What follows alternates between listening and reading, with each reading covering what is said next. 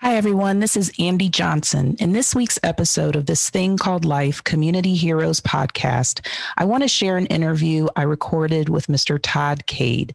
This interview explores one man's journey of dealing with kidney failure.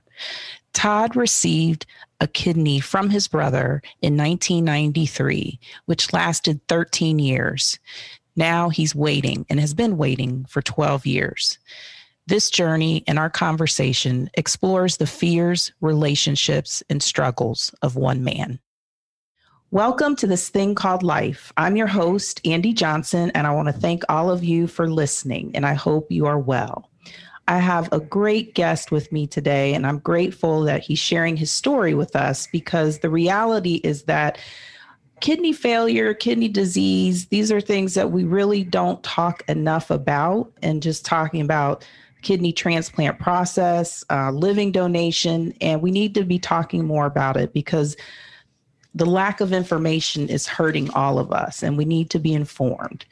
So, one day it could be you or someone you love in need of being saved or healed, and a transplant is the only option. So, I encourage you to listen today, get more information, visit lifepassiton.org uh, to be informed, encouraged, and empowered to save more lives through organ, eye, and tissue donation.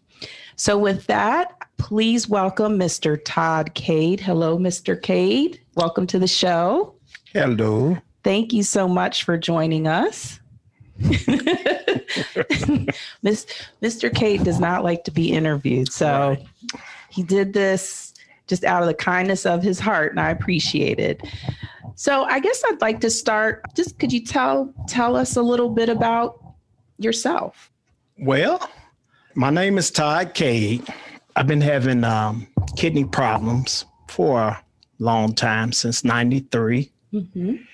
And um, my brother gave me a kidney. I actually received a kidney back in 93, and it lasted for 13 years, which they said that was really good. Yes. hmm And um, it's just been a ongoing thing after that. Mhm. Now I'm in need again. So you've been waiting since. So if you were transplanted in '93, so what 2006? You've been Right, Wow. 2006. okay. I've been on the list for that long, but I've been having like complications. It's harder to receive a kidney. I took on a lot of my uh, brother's red cells, Yes. so it makes it a little bit harder to find a match. to find a match. Okay. because they want to make sure the match. Okay. work. Yeah. Okay. Mhm. So what is what condition is it that you have that led you to needing a kidney transplant? Well, I do believe back in the 80s and 70s, I was having back pain. I Mm-hmm. was having a lot of back pain and some headaches. And during that time, your parents really didn't take you to no hospital for no headache. Mm-hmm. right.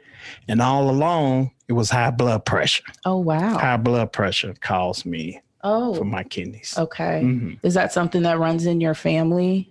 It, it do. Yeah. Yeah. Yeah, which seems Mhm. it's it's the case oftentimes with African American families that high blood Mhm. pressure, and that is a condition that can lead to kidney failure. So, Right. so you're doing dialysis. Home dialysis. So you oh okay okay, and so you do that at night, correct? Is that Well, you can kind of do it when you would like to do it. If you Okay. want to do it in the morning, afternoon, you can do it. okay? Yeah, Okay. anytime. Okay. And I also understand you were a small business owner. You owned your own business. Yeah, I was in the cleaning business at one time, but um, my health just wouldn't let me do it, Okay. you know, any longer. Okay. Yeah, you know, you just stay tired. Right. You're tired all the time. Yeah. Mhm. So, So, and then, but you've had, sounds like you have a good support system in your family. I do. My whole family is a Yeah. very good support system. Yeah, my whole family. Okay. Yeah. That's good. And you're a grandfather, I understand now. 6 Oh, Wow. Mhm. Wow. Six. That's awesome. Yeah, three girls and three boys. Okay. Okay. Mhm. So, one of the things I wanted to talk with you about is, you know, there's a lot of discussion about people of color, African Americans, and their uncertainty to register to be donors, as well as take steps to being a living kidney donor.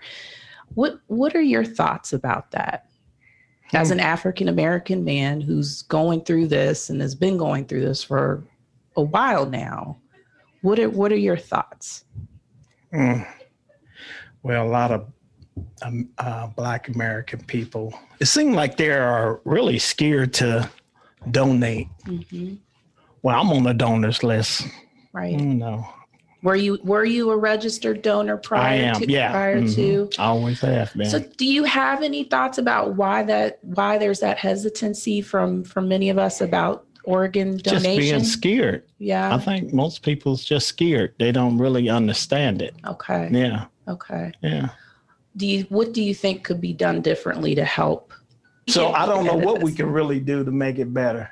I really don't. I mean, what Yeah. is- I mean, people being scared. Right. I guess they just need more, need to know more about it. Mm-hmm. Mm-hmm. What? So you said your brother was your living donor, Yeah, and he just said, "Hey, I'm gonna step up and I'm gonna do this for you." yeah. He did it with no questions asked. Yeah. You know, I, that's just love.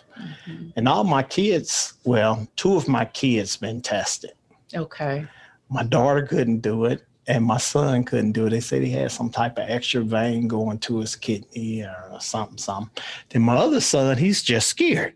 He's just scared. To, Yeah, Really. yeah. Yeah. And I don't pressure no, you know, Right. you know, it's his choice. Yes. You know, Absolutely. Yeah. it's okay if he's scared.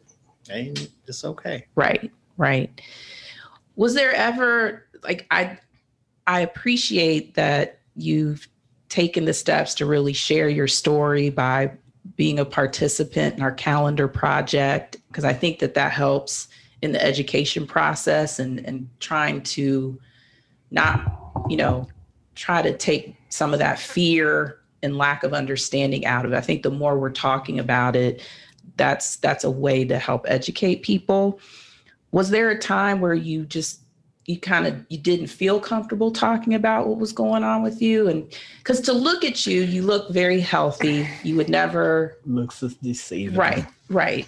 and and a lot of us, to be honest, we don't want to talk about it. We won't we don't want to talk about, you know, what we're struggling with. And a lot of times that's, you know, that's what ends up hurting us the most. And so was that ever difficult for you? Maybe at one time, Yeah. but not not now. Okay. You know, it's it's hard to be interviewed, but uh but you're doing a great job.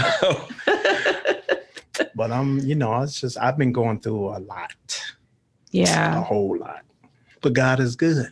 All the time. Mm-hmm. Well, what gets you through on those tough days? Prayer. Yeah, prayer and just keep the faith, you know. Yeah. Trying to stay positive. I take that back.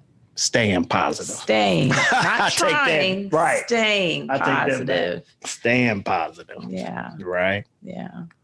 How has it been going through this pandemic and and dealing with with your kidney issues and how is Uh, that? It's been hard, you know, you in the house. It's a good thing I had the HHD. That's a home dialysis Okay. that I was at home. I didn't have to leave out and Right, go you know, back and right. forth. Yeah. hmm Okay.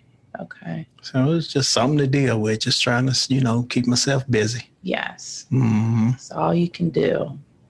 Is there anything that you'd like to say to those listening? Uh, for all the ones going through what I'm going through, hmm just try to stay positive. I know you can get depressed, but just ask the good Lord for his strength and everything will be all right. Yeah. Mm-hmm. So it sounds like have you, as you were getting your a call from a friend of yours who received a transplant, do you have kind of a a support group of other people that have either gone through this journey or getting ready to go through it? And I do. Mhm. hmm I do have some friends that receive kidneys are doing well. good, And I have some that re- received kidneys and not doing that good. Mm. So, you know, we all try to stay in touch and, you know, Lift each other Mhm. up, and hmm I think that's and so help each important, other out. If you have to take one to the hospital who can't get there, you know, Right, yeah, we try to help each other out. right. Tell us something. Like, what's do you have? There's there something special that you want to do now that you're past the pandemic? What's something that you'd like Mhm. to be able to do? Well, we're getting ready to start traveling a little bit. Good. One good thing about the uh, home dialysis, you can take the machine with you. You can travel Okay. with the machine and you don't have to worry about trying to find a dialysis center out of town and all that. I'm getting ready to take a trip with my grandkids real soon. Oh, that's awesome. Mhm. That's awesome. And what's the first thing you'll look forward to once you get your kidney transplant that you haven't been able to do? Exercise. Believe that. I Ah, actually do exercise. I exercise, but I just don't have the the energy to do what I really want to do. I mean, I might want to jog.